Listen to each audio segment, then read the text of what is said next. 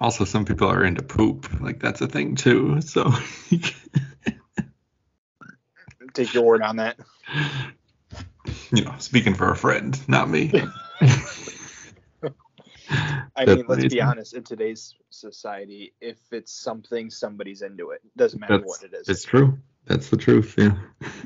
I will probably end up editing that out, but thank you for educating me. Two best of friends. You think we're still gonna hang out after what you just did to me? You are lying. I I want that on record that you're dumb. who think they know football. I will not listen to any slander against the great name of Ezekiel Elliott. I think you're an idiot. Bring you unprecedented access to the NFL world. I look like I normally do.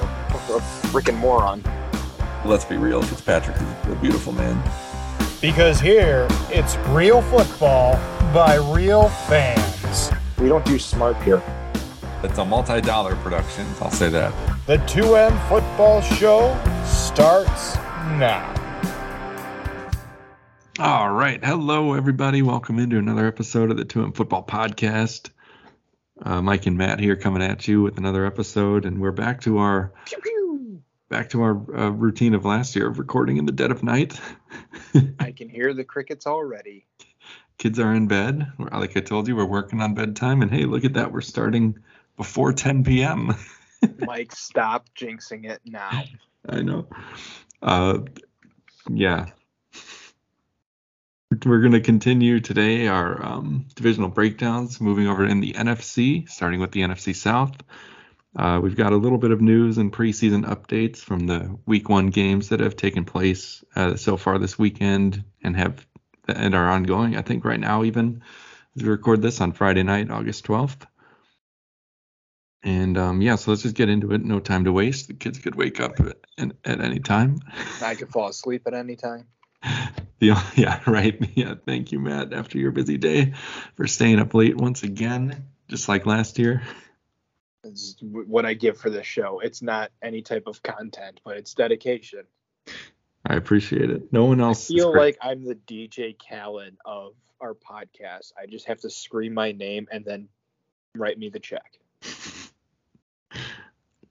Well, I don't know about the check uh, part of that.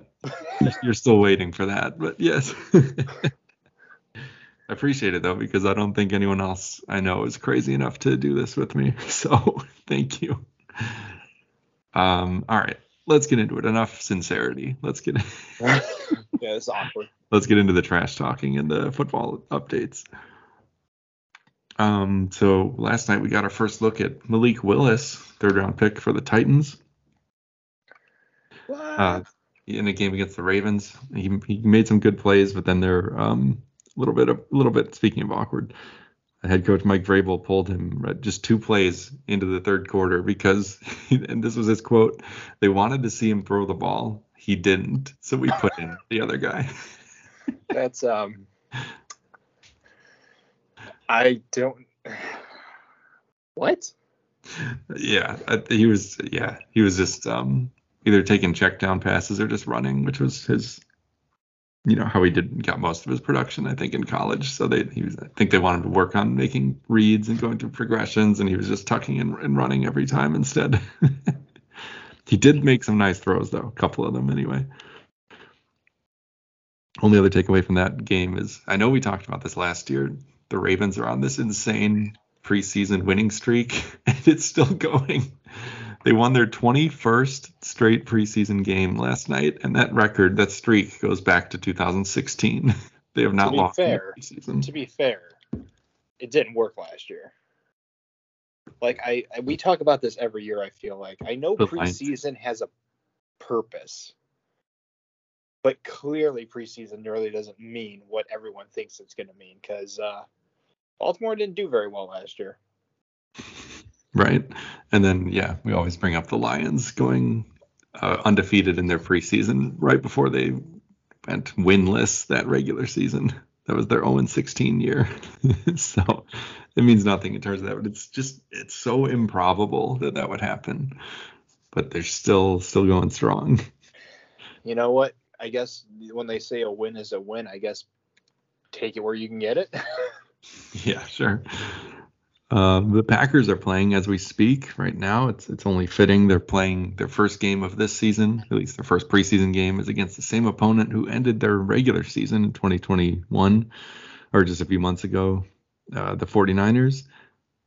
The two different quarterbacks. It's Jordan Love starting tonight for the Packers against Trey Lance for the 49ers. it's an LVL battle. I think last I checked, Love has two touchdowns and three interceptions, and uh, Lance had a really nice uh, bomb touchdown.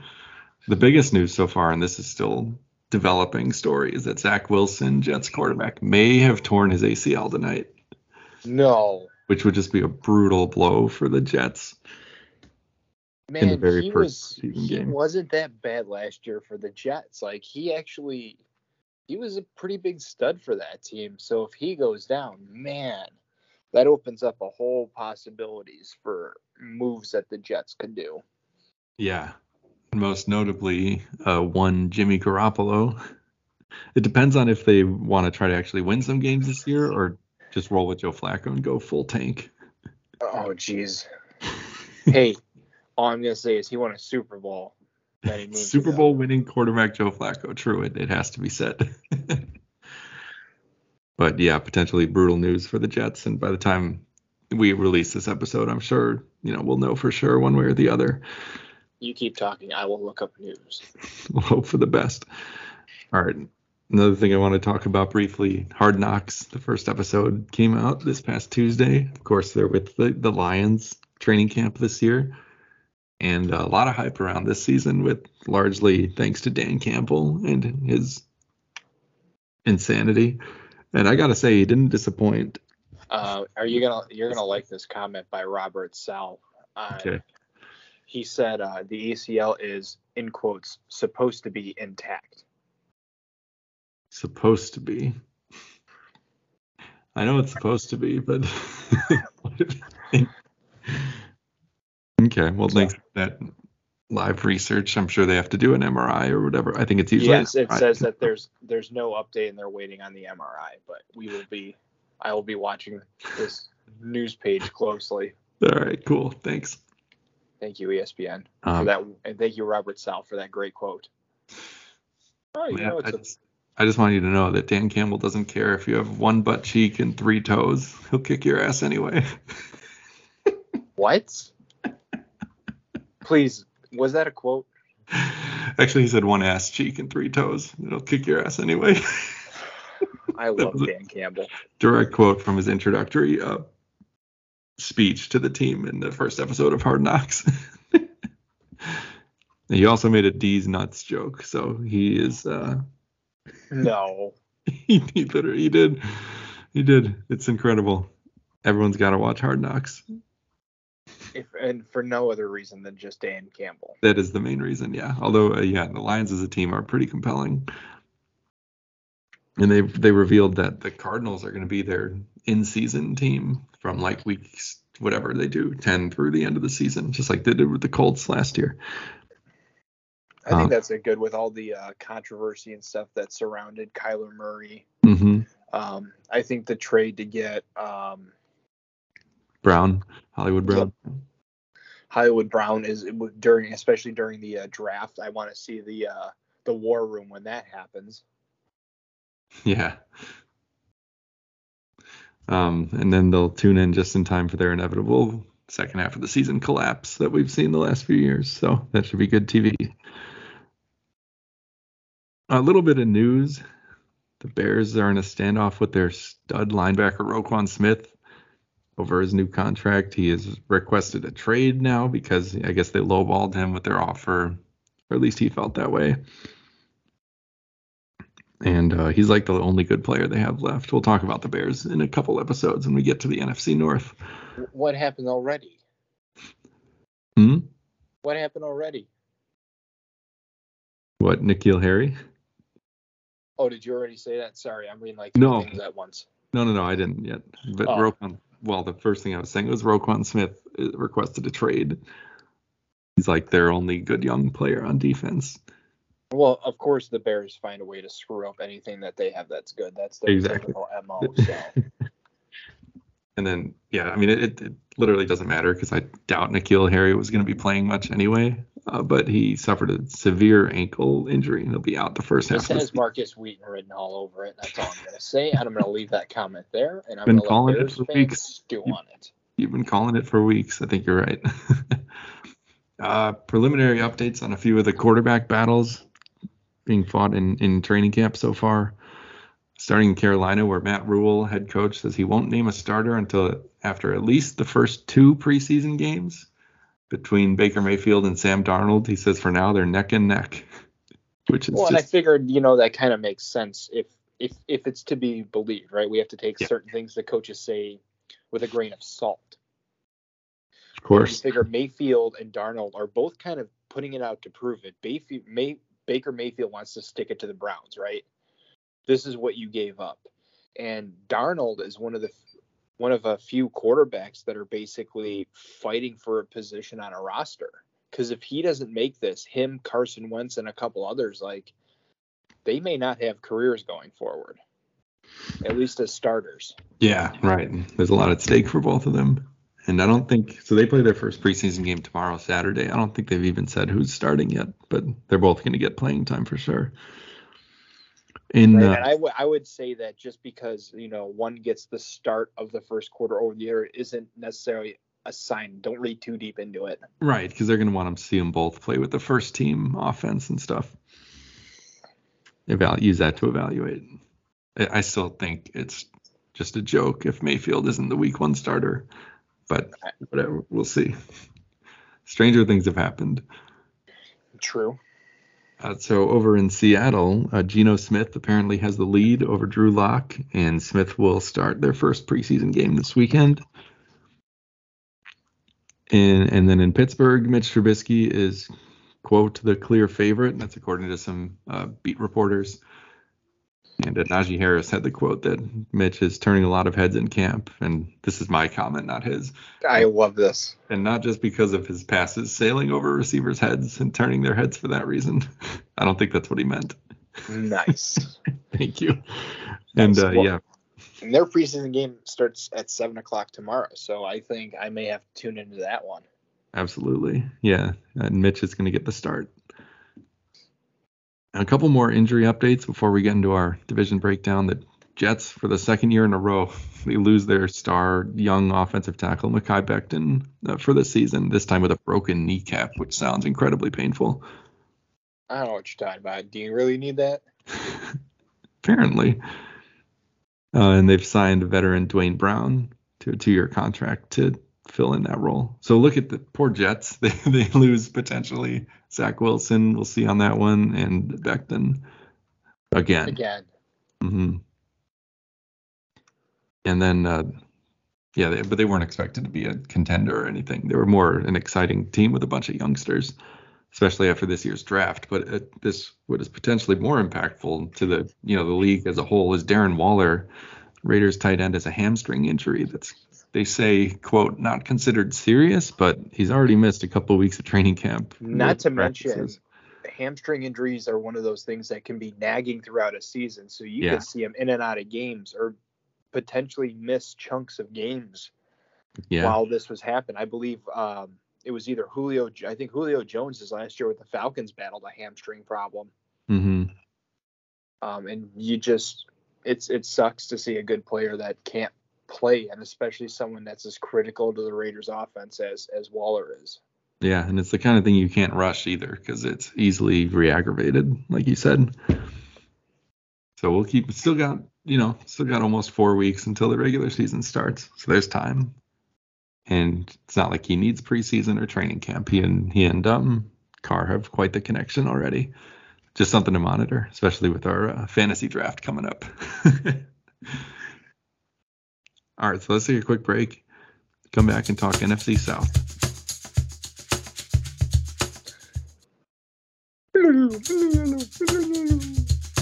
And we're back. Thank you, Matt, for the music as usual. I mean, again, I'm here for two things: sound effects, stupid comments, and amazing theme music lyrics. And you are nailing it on all three fronts. oh my.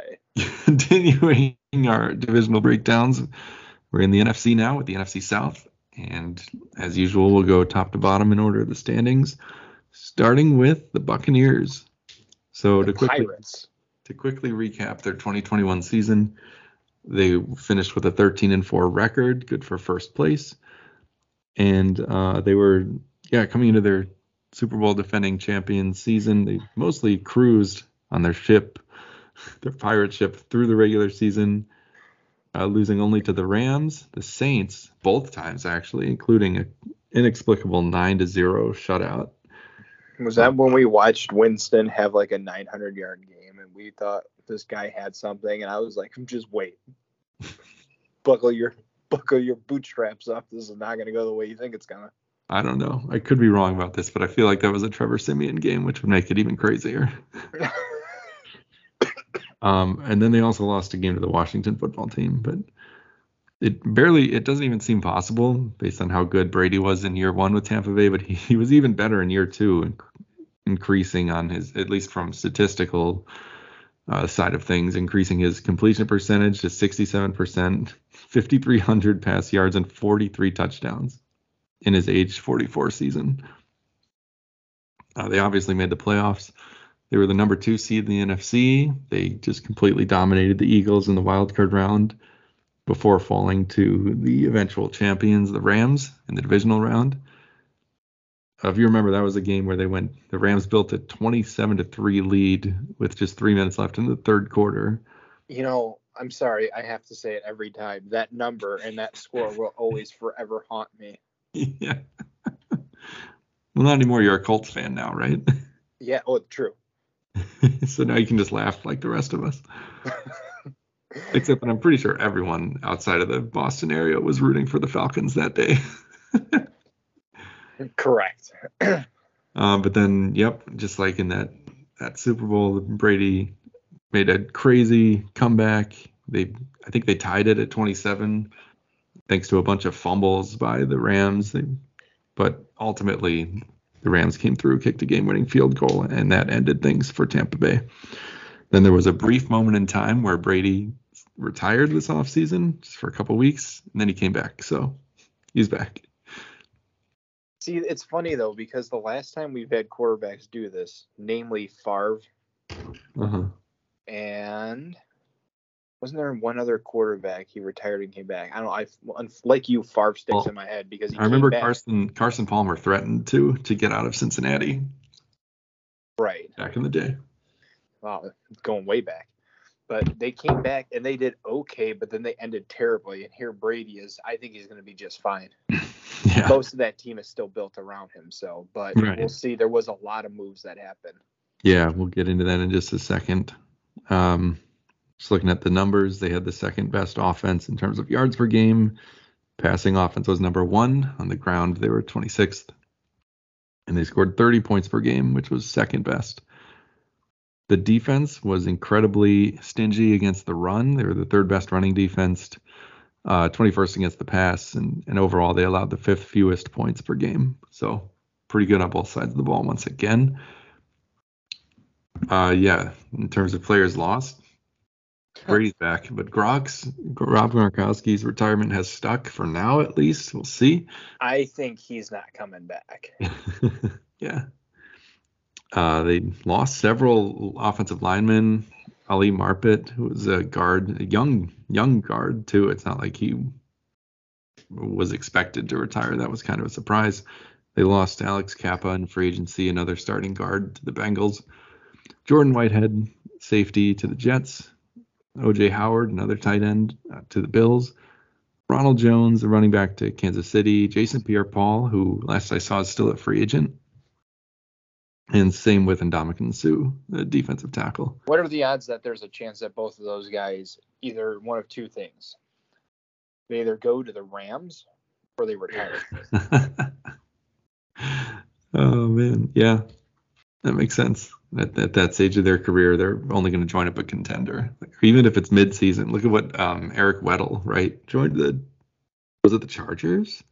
Yeah, it was something like he's a yeah. name that I like I had kind of forgotten about, and then I'm like, No, the he retire? anyway, yeah, you can see that some of these guys pulling a move, move like that.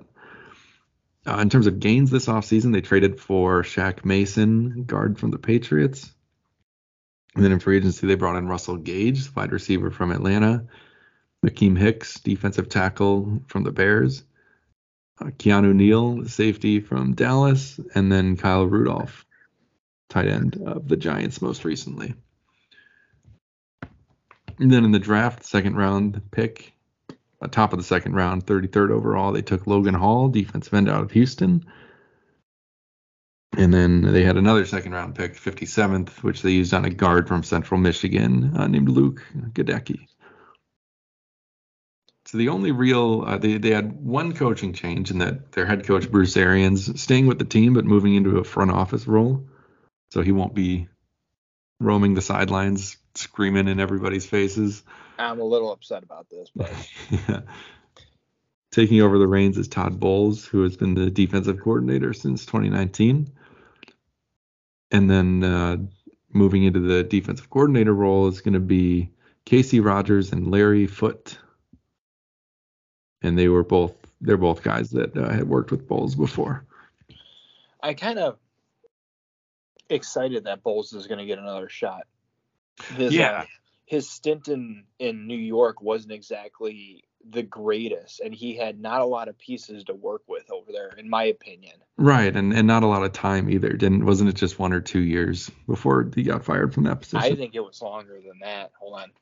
No, it doesn't matter. But yeah, if you want to look it up, you can. I'll keep making noises with my mouth. Uh, but yeah, totally agree. It's good to see him get another chance at a head coaching role with a much better setup around him. That's for sure. Uh, he was there three years, Oh, wow. 2015 through 2018. Okay, you were right. Look at that. Well, it every every dog finds a bone, something like that. Even a blind squirrel. Squirrel Nice. finds an acorn. Wait, yeah, there it is. See, Between I- two of us, uh, we'll figure this out. But I think there was wasn't there a lot of like I don't want to say controversy, but there was a lot of chatter around that move because I don't think anybody understood it. Like, Which I one, remember- Bowles? Yeah, well, with the way Arians like, it was like abrupt. It was like Tuesday, nothing happened. Wednesday morning, we come to find out that Arians is going to the front office and Bowles is taking over, and everyone was like, "Wait, what?" Usually, there's some type of like rumor that circulates before it happens, and it seemed like there was nothing. Hmm, yeah, I don't, I don't know. I don't really remember. I don't know. But that's the thing now, so that's happening. We'll see, yeah, how how different things look. In terms of the roster, looking at the offensive studs, obviously Tom Brady, he's still he's 70 years old and still at the best, the height of his powers somehow. They've got a great wide receiver room with um well, so Chris Godwin is recovering from offseason some kind of procedure. I forget what exactly. He may or may not be ready week one, but you still got Mike Evans there, who was an elite talent, and then bringing Russell Gage, who was basically Atlanta's number one receiver last year, was oh you know serviceable, and bringing him in as their number three is is almost unfair. And I didn't even add to this list. They have Julio Jones now. Yeah, I the mean they have they kind of have one of still one of the most potent offensive fields. I mean, I think they still have in the backfield um Fournette.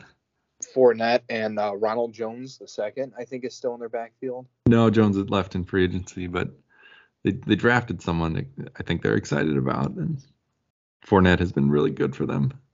Fournette had a career resurgence once he left. Uh, what was it, Carolina, Jacksonville. Yep. Jacksonville? I'll get these right yet. it's okay. I know exactly. I got you. Somebody's Um, got to. I don't know football. Why am I on this freaking podcast? You're an idiot. It's so despite all the losses we talked about, it's still a really good offensive line. PFF I'd wanna play ranks on it. them ranks them fourth in the league. Studs here, Shaq Mason, who they acquired in that trade, got a good pair of tackles, and Tristan Wirfs and Donovan Smith.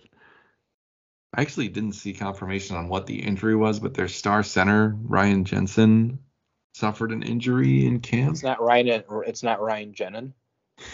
as, as I typed in there, no. Let me just check the news. Still no full prognosis, which is weird because that happened like a week over a week ago. Oh, Well, two days ago he was back at playing it practice. tight to their chest too. That's true, but it seems so. It wasn't clearly. It wasn't a season ender.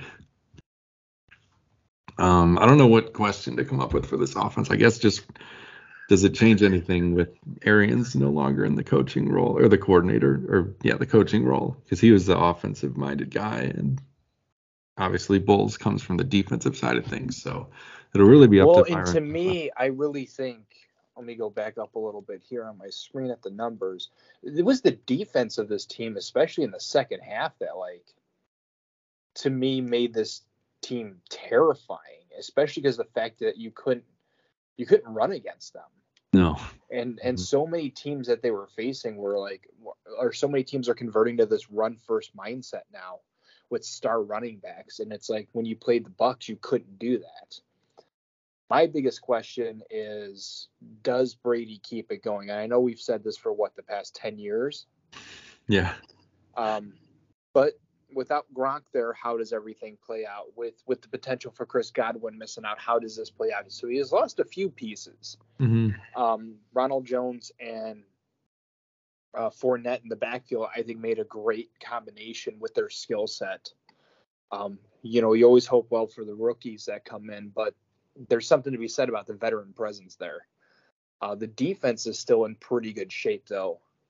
But, you know, you make note of this here. It was, did they do much to improve the secondary? Because they were not a great pass defense Yeah.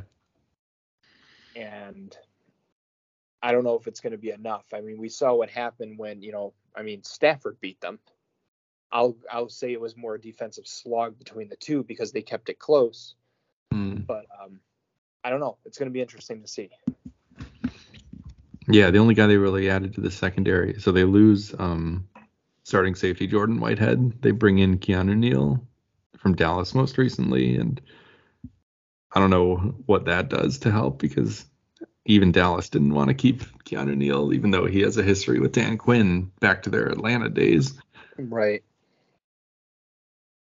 But you know, overall, you can't say that they're not going to be a playoff team. They're poised to contend, make a deep run once again. On offense, they've just completely, like you're right, they lost Gronk, and we'll see about the health of uh, Godwin, and honestly, the health of Julio, because he's healthy now. But we saw what happened in Tennessee last year. Remember how excited we were, and then how many games did he even end up playing? I think he played maybe a total of five or six games, Yeah, so and they were sporadic. I mean, it's it's it wasn't like half the season, but he when he missed games, it was like three, four games at a time. yeah, yeah, and then play a game and then miss two games and then play something and then be out four games. The next thing you know, it's the end of the year. Yeah, and and I feel like with Brady, he needs to be able to trust his receivers and build that up over a consistent run of games, which you may not get from Julio at this point. We can only hope. I mean, apparently, like they did in New England for the longest time. Look at how many times they took somebody washed up and sent them to New England, and Brady Yep. made them a star. But they had the talent already, right? Yeah, I I think I got to give this team an A minus, just for I'm the gonna give it a questions. of the solid A. They have Yeah. most of the components uh, that they had last year. There's a couple of question marks, but nothing that I think is insurmountable by this team. They just have to want it.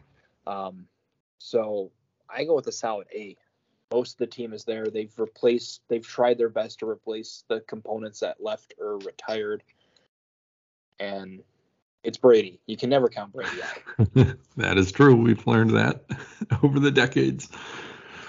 All right, well, let's move on to the Saints, who were second place in the division last year with a nine and eight record. Kind of a weird year for them with no Michael Thomas at receiver after he had that offseason procedure, never ended up playing, and then a revolving door quarterback that featured Jameis Winston, Taysom Hill, Trevor Siemian, and I forgot about this, even the rookie Ian Book had to start a game. What? I think that was the COVID game. It was like Jameis was hurt, and then I think Taysom and Siemian were on the COVID list or something. It, it went poorly. They lost that game. But despite all this, they, they only missed the playoffs because of tiebreakers. And they had a couple of impressive wins throughout the season. Packers fans like us will remember the 38 to 3 season opener like we just talked about, they swept the Buccaneers on the season and they, they beat the Patriots too. So there were some positives to take from a weird year for them. Well, and it was a big transition year, right? Like we didn't really know what to expect with the Saints offense. The first, you know, Right, is, Brees yeah. is gone. Um, there was the the carousel of wondering if Winston and Siemian how the new coordinator was going to work. Like there was a lot of questions. So I And think they had no team- receivers. yeah, once um Michael Thomas Yeah. went down, hmm there was nobody to throw the ball to. Yep. So by the numbers, they were a pretty bad offense and a very good defense. Let's just leave it at that and move, keep going. they, couple players lost in free agency. Terron Armstead, their longtime offensive tackle, uh, went to Miami. Marcus Williams, the safety, they actually lost two safeties. Marcus Williams went to Baltimore, and Malcolm Jenkins retired. Is it sad I always forget that there's Malcolm Jenkins and Malcolm Butler? Too many Malcolms, and they all play defensive back too. And none of them are in the middle. Uh, they acquired some players in free agency. Tyrann Mathieu. Not to give me that one. That's fine. What'd you say? Oh, in the middle. Oh, good one. No, moments passed. It's gone. No, I got it. I just got it. I actually just watched that for the first time a couple years ago. Yeah, I you're did. welcome. It's it's awesome. Yeah, Shout out to you, Freddie Muniz. Walter White before he became a drug lord. So yeah, they signed two free agent, two uh, safeties in free agency. Tyrann Mathieu from the Chiefs, and then Marcus Maye, who had been a long-time starter with the Jets. They also brought Daniel Sorensen for some reason from the Chiefs. And then Jarvis Landry at wide receiver, which I, I really like that move. And then Andy Dalton to uh, be the backup quarterback, I guess, from the Bears most recently. They had a pair of first round draft picks. 11th overall, they took Chris Olave, wide receiver from the Ohio State. Excellent choice. And then, yeah, and then 19th overall, they took Trevor Penning, offensive tackle from Northern Iowa, who the only thing I've heard about him is that he had been, was in like three fights the very first week of training camp. So let's, uh, so he's got the heart, he's got the passion, I guess. Uh, well, I was going to say, I think he's in the wrong sport. That's hockey that you punch each right. And then, yeah, the that's a good sign if you're picking fights in the first week of training camp with your teammates. yeah, I don't know. I, I don't know. That's the only thing I know about him. Major shakeup in the coaching staff with Sean Payton surprisingly walking away after the previous season. Uh, he'd obviously he'd been there since 2006, most notably leading the team to that Super Bowl victory in 09. Uh, kind of a fairy tale story there after the hurricane, and uh, yeah, he will be missed for sure. Stepping in to fill his shoes will be Dennis Allen, who's been the defensive coordinator there for a long time. And filling his shoes and at the defensive coordinator spot, there it's a it's a joint thing, I guess, between uh, the D line coach and secondary coach from the last few years. Well, yeah, you have to figure out somebody's got to run that stuff. I mean, you talk about the coaching staff of the Saints. It's almost like it's almost like the Steelers. It feels like these guys have just been the coaches as long as we've been alive. Right. And when anyone leaves, they just promote from within. They don't go out and make splash hirings, which you, you gotta like the uh, consistency and continuity there. Who knows these teams better than the coaches that coach these players? Yep. Uh, in terms of the roster, starting on the offensive side, you got to start with Alvin Kamara, the running back, one of the most dynamic dual threat running backs in football. You've got uh, Ryan Ramczyk on the offensive line at tackle, and then Michael Thomas is back. When he's healthy. You're right. When healthy, he's, last time we saw him, I think he led the NFL in receptions back in like 2019 or whenever the last time he was fully healthy. But he's back, and you know we'll see. We'll see what it looks like now.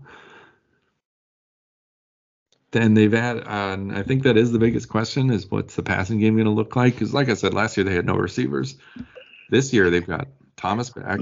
They drafted Olave and they brought in Jarvis Landry. So all of a sudden they've got a pretty solid group of, of starting wide receivers. and they've got uh, Jameis back. They brought him uh, back on another one-year contract, and apparently was just a tight end again. What'd you say? Nothing. Not at all. I wasn't smack talking Jameis Winston. I wouldn't never do that. I officially win uh, because Taysom is just a tight end again. it's oh, over. really? You're gonna like? I converted you to that bandwagon to which you rode until all of a sudden you're like, nah, this is my stop. That's exactly what happened. Yeah. I will remember this betrayal. On the defensive side, like we said, this was their strength. uh, Five last year. bucks says Taysom starts again. I'll, I'll take that bet. How about we make a karaoke bet on it? That at some point, This year, Taysom Hill will start a game at quarterback. I say no, you say yes.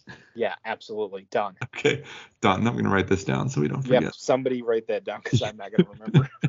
Because it's gonna be like week like nine or twelve, and we're gonna be like, didn't we say something about this? I can't remember. To be like, why, why is Taysom Hill starting a game and why am I extra mad about it? I can't remember. That's the worst type of anger when you don't know why you're angry, but you're just extremely angry. I'm writing it down right now. I can hear you typing on your phone. Okay. All right. Defensive studs. Marshon Lattimore at cornerback. And I guess this is another scenario where we're at odds, or at least I'm at odds with our BFF, PF, or our PFF BFFs. But I think uh, Tyrann Mathieu and Marcus Maye are really good safeties, but they had them at a low grade. We were in agreement on Sorensen. He's not good. Pete Werner is apparently a good linebacker, or he was a rookie last year, and especially effective as a run defender. And then Cameron It's- Jordan is a name that it's, it's these guys. Cameron Jordan. My God, 12 and a half sacks last year. everyone knows Cameron Jordan. Yeah, uh, that he had yeah 12 and a half sacks. At, even though he's you know in his mid 30s, he's still an effective player. Uh, and then Marcus Davenport was the name that I didn't know, but he had nine sacks as well on the other side of the uh, the line there. Uh, biggest defensive question for me is just how do these new safeties slot in and you know they have their share of baggage. Mathieu took a long time to sign, which was weird. He I, he wasn't exactly a hot commodity at the you know when the Chiefs let him go. I'm actually surprised. I know Mathieu has, you could say, baggage, I think is what you called it. hmm Um, but he's pretty solid at his position. Like And he's a he- playmaker. he- you're right. He's he's he's not always going to lead stat boards, but to me, when I look at players, I look at for the moments that they need to do something, something happens. And I talk a lot about timing, right? Like timing isn't something that necessarily shows up on these stat sheets like sacks and interceptions and fumbles hmm but it's even more important than that because that's what causes it. And I think his presence, which is another thing, you can never grade somebody on their presence. But with Trevon Mathieu lurking, you know you've got to be careful with that football. Yeah, absolutely. Overall thoughts on this team? I feel like the defenses should be good again, but as a team, I think they'll only go as far as Jameis can take them, and we'll see if um, having all these upgrades at wide receiver helps. I've always been a fan of Winston's game for some reason, so I guess you could say I'm a believer that this could be the year he puts it all together. Winston has shown that he can he can he has flashes of performance, which leads you to be hopeful, right? Now let's put a, a receiving core around him. Let's bring back some running backs. Let's shore up the offensive line. Defense is still there. But Dennis Allen is calling the shots now. Sean Payton is arguably one of the best offensive, creative offensive coaches in the NFL, and he is not there anymore hmm you're now taking somebody who is spectacularly not off the table, not top five consistently, but what uh, Dennis Allen has done with that defense is made them someone that keeps them in the games, which is all you can ask your defense to be.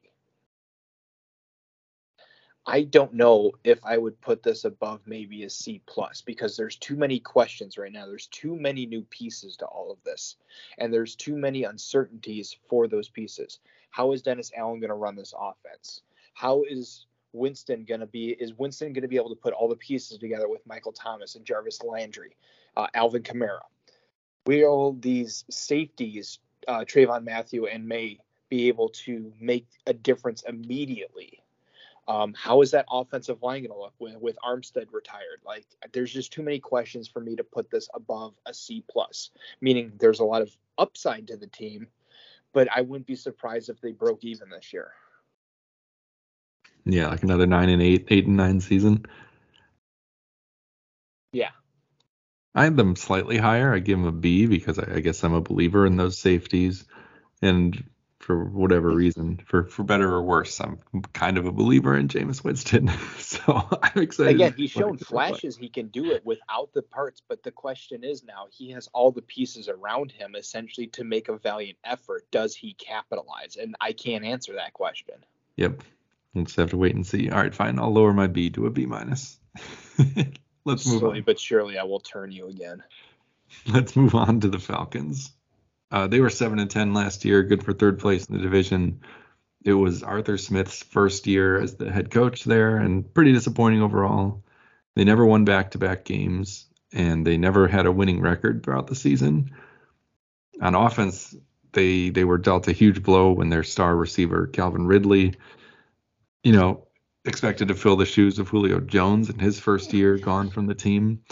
Uh, but in the sort of midseason, he stepped away from football to focus on his mental health, and now he's been suspended the entire year of 2022 for for betting actually on a Falcons game. And then, so going back to last year, Matt Ryan was left with a receiving core consisting mostly of rookie tight end Kyle Pitts and uh, Russell Gage, and that was it.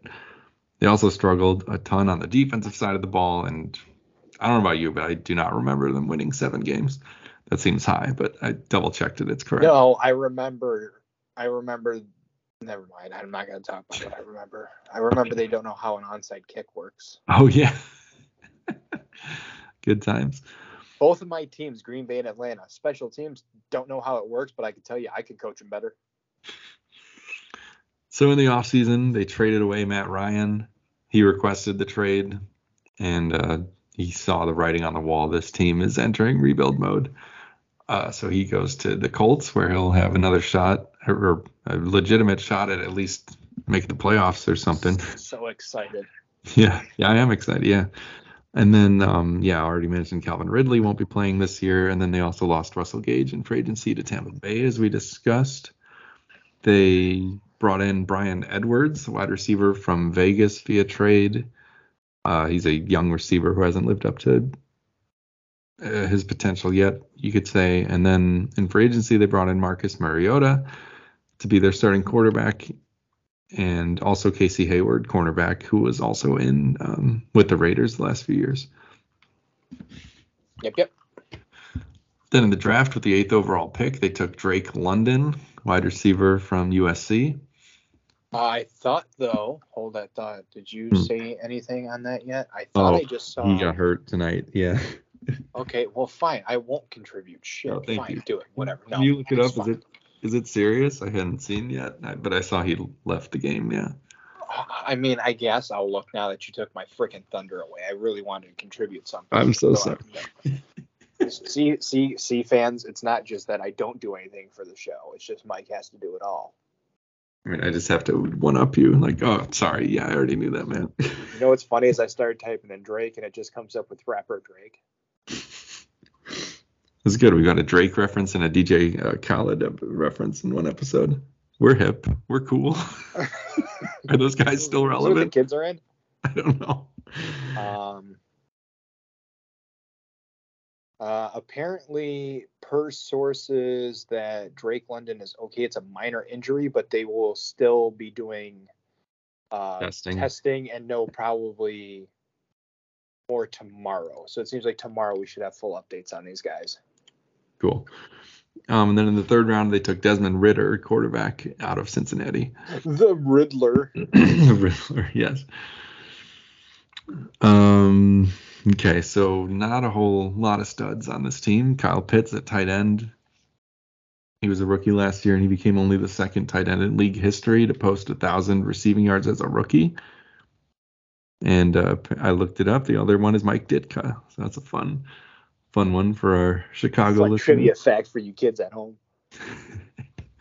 Then they got some good good uh, players on the line, and Matt Hennessy, the center, and Chris Lindstrom, uh, one of their guards. hmm And I didn't put him in the studs category because it's more of a question about Cordarrelle Patterson. He was I Pretty big feel like we like we never take this guy seriously. No. he's been he's been I like last year was phenomenal, right? But he's been Yeah. solid in almost every team he's been on. He may not be leading, but I thought he was pretty solid with the Bears. He did fine with the Vikings. And then like I guess he just needed a chance. Like I guess those teams though also throw the ball a little bit more, even though the Bears probably shouldn't have thrown the ball as much as they did that year, but that's fine. well, I yeah, I mean, I feel like he was terrible with the Bears because they tried to make him a full time running back, and, I never thought that was his skills, his greatest. or they strength. just use it, or a lot of teams use him as a kick returner, and that was it. Like Yeah. with New England, he was primarily a kick returner. right, and he is. like, I think that's a waste of his skills. Like Well- he's good at it, but like he can clearly run the ball, uh, like or catch the ball out of the backfield and take off with it. he's actually this stat blows my mind every time because I, it just doesn't seem right. But I think he's tied for the league lead in uh, kick returns, touchdowns in NFL history. Was that with Mr. Hester? Oh man, I don't know, man. I know he has a combined most between kicks and punt returns. Patterson's, I think all were, or most of them were from kickoff returns, but whatever. Either way, he was really good for the Falcons last year. He had 1,100 all-purpose yards and 11 touchdowns, despite the fact that by the end of the year he was the only guy on the team outside of Kyle Pitts. And then there was one. He's 31 now, but they didn't really the team didn't do a whole lot to give him competition for this year. So I guess They that's never my do. that's oh, my question. so aggravating. Can he make an impact again, or, or will he go back to kind of what he was the rest of his career? I hope not. I want this guy to really. I want this guy to light it up. Show these other teams what they what they. I love when players show teams what they lost. Yeah. See, you just had to do this, and I would have been a great player. Right. And then the other question is, how long until we see Ridder? I know he's a third round pick, so not someone that they're expecting much from right away. But you know, we'll see. Mariota's in a bridge quarterback role now, and I am Well- looking forward to see him start. it'll be good to see Mariota back on the field. I think I'm not going to judge too harshly given the current personnel of the Falcons right now. Like Mariota is basically going to be trying to hold this team together with like chewing gum and a few paper clips until they can actually start to build a rapport. And I don't know if I see Ridder starting this year. I think he's got to sit because if you look at the quarterback class, nobody jumped out. hmm Um, maybe um, I mean, Pickett was one. Yeah. Pickett yeah, yeah. that went to Pittsburgh is probably one of the only one that may have a shot. to start this year. Yeah, I agree. Um, but just for a team in a situation like Atlanta, you wonder if they get to a point of the season where, If know. it's lost, just give them experience. yeah, it, yeah, tank without take tanking, tank, but also say you're giving your rookie experience, and that's why you're doing it. So you know, we'll see. On the defensive side, they've got a pair of really good corners. Actually, AJ Terrell is a second year player last year, and he uh, per PFF he was the second best cover corner last year, second only to Jalen Ramsey. And we've already seen some incredible videos come out of training camp of him and um, London going at it. Fist fights. Think- And then uh, Casey Hayward, the veteran, coming in pretty effective still at age 32. Is he another former Packer? I think so. Uh, Casey. Hayward. That sounds familiar. Please hold. Anyway, he's he's still an effective player and should bring some leadership to what's a really young secondary here in Atlanta. Uh, Hey, uh, yes, Hayward was drafted in the second round of the 2012 draft. Oh, cool. So yeah, I mean we don't we don't teams. we don't have to devote much word much um, many more words to this team. There's some good players on the roster, but overall it looks pretty bleak for them uh, in terms of this year. I got them at a C minus. I that's fair enough. I mean, I I love I love the Falcons. Maybe maybe I should just say I was a Matt Ryan fan. Is that fair? I feel like that gets me out of a lot of problems. But Yeah, let's go with that. this team has to figure out its identity, and this is going to be a year that that's exactly what they're doing. Um, Yep. C minus is fine. All right, Panthers, last team in the division. They were five and twelve last year, which is crazy given the fact that they were off to a three and zero start. I think. So they brought in Sam Darnold last offseason, signed him to a big con, or not a big contract, but like I think three year contract, and they got off to a great start. Like I said, winning their first three games out of the gate. Then they went on to lose 12 of the last 14, including a seven game losing streak to end the season as everything came crashing down around Darnold. He threw nine touchdown passes in the 12 games he played. And things got so bad that they brought in Cam Newton again, who went 0 5 as a starter for the team. That's And I mentioned Darnold's nine touchdown passes. Here's a list of players who threw more than him last year Trevor Siemian, who played half the amount of games, threw 11 touchdowns. Uh, Jameis Winston, who also played just seven games, threw 14 touchdowns. and Davis Mills, who played the same amount of games, threw 16 touchdowns. Mills.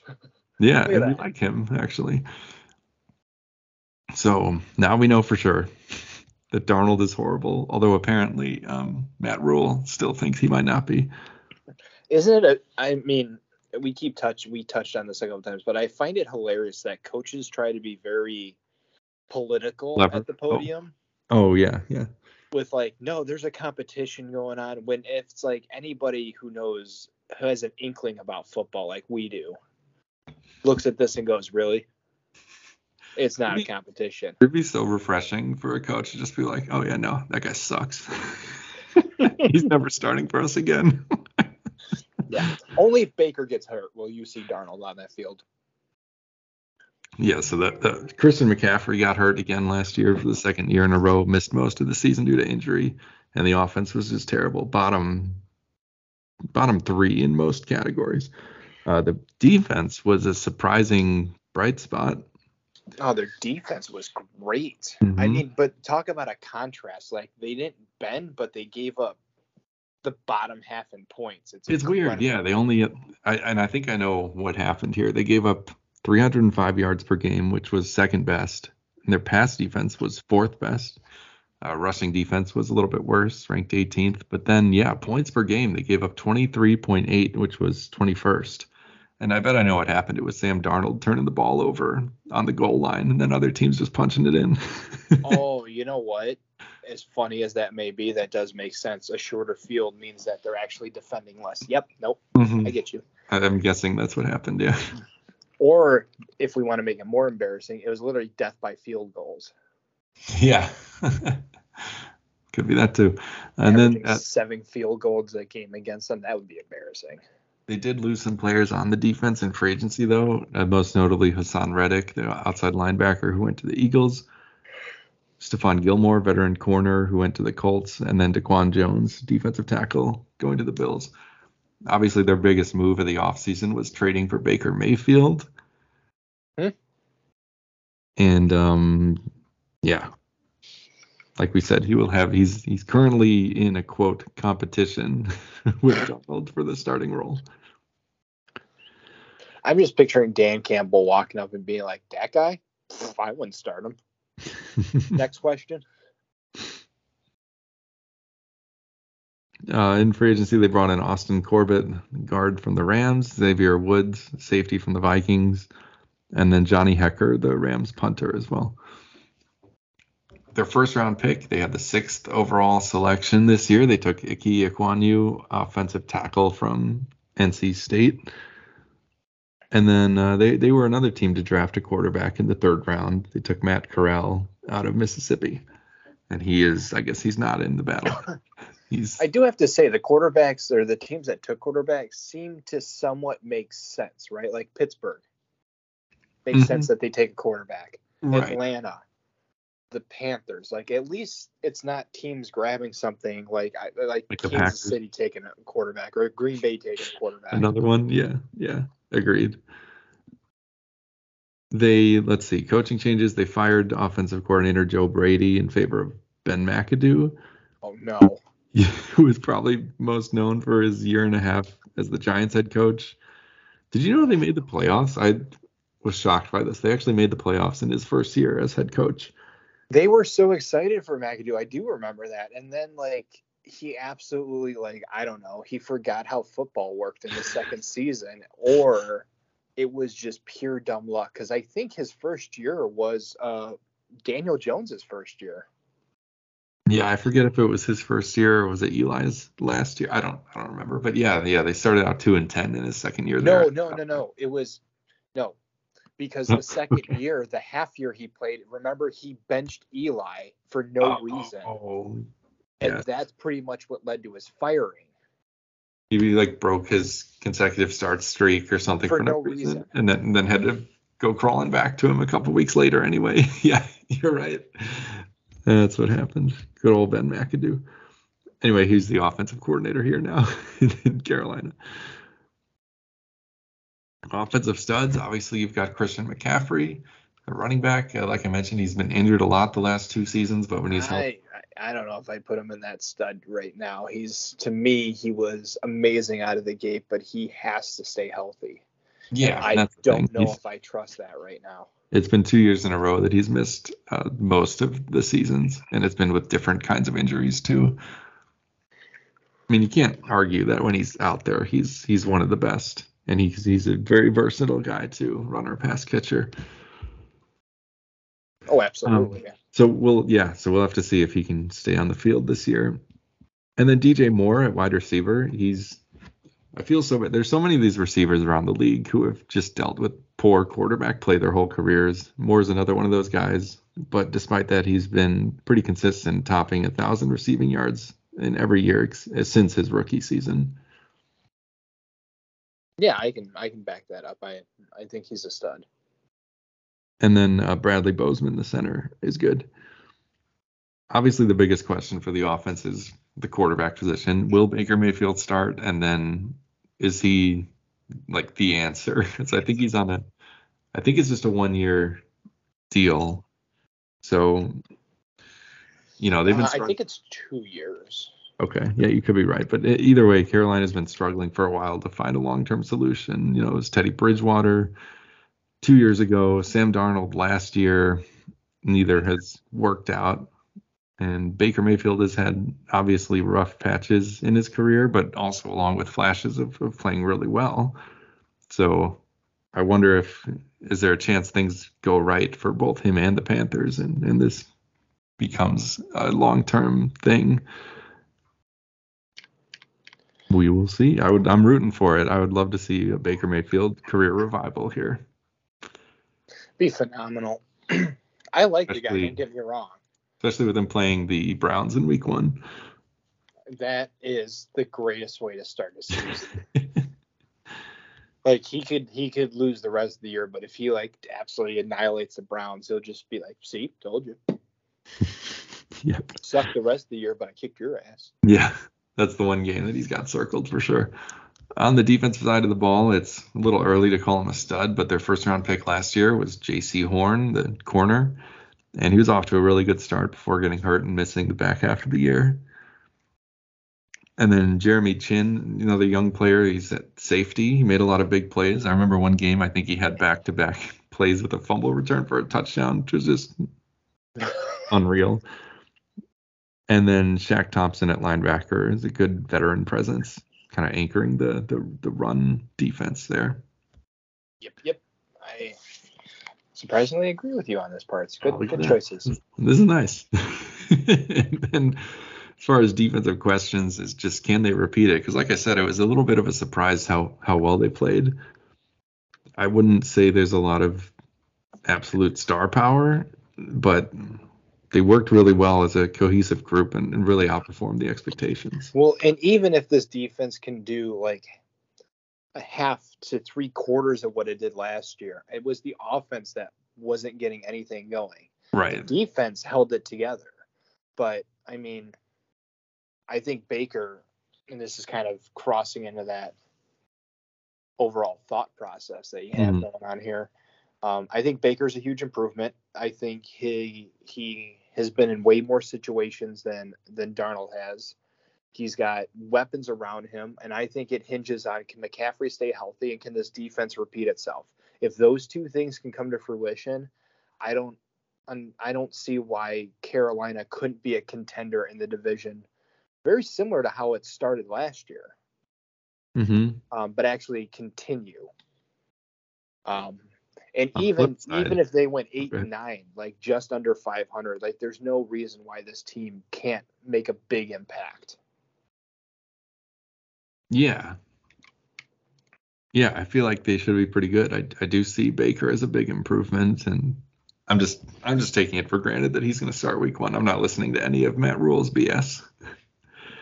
And I, I, think, think, that, many of us are on that that that Yeah. bandwagon. And that's going to be a boost for the offense, which will help the defense if they're turning the ball over less. Uh, Typically, on the, on the flip side, though, if things do get off to a rocky start, I feel like Matt Rhule is starting the season on the hot seat. They signed him to that big, that seven-year contract a couple years ago. Things have gone horribly, horribly, especially for a guy who's supposed to be offensive-minded. So if they do get off to a rocky start, I could see the Panthers being the first team to fire their coach and start over.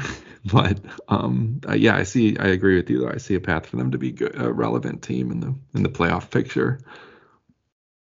I give them a B. That's pro- I'm modifying that on the fly to like a B minus C plus range because I I I think they're below the Saints, which I landed at a B minus. So I'm going to put them at a B minus. I think they have they don't have nearly the same amount of questions. They have okay. Let me think this thought through. okay. because I think they have the same amount of questions as the Saints, but very different questions. Mhm. Um, mostly are evol- evolving around two key components. Will CMC stay healthy, and can the defense repeat? They at least have their quarterback situation fairly solid, according to our belief Mhm. um, of Baker. Like, there's a clear start there, right? Like, we don't know what the Saints are going to do because what happens if Winston doesn't work out? What happens? At Andy the very least, here, if Baker got hurt, like, I guess I know they don't. Again, assumptions. They don't want to start Darnold, but the very least, they have somebody behind Baker. Like this team has a little bit more depth in those key areas to where they could cobble something together. But I didn't think about it until you said it. But yeah, Rhule being in the hot seat, I think they may play it through this year. But if we don't see them go eight and nine or nine and eight, and at least make a a challenge in this division, then I don't see them returning in 2023. Yeah, agreed with that.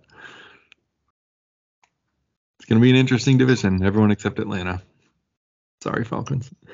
Freaking Atlanta.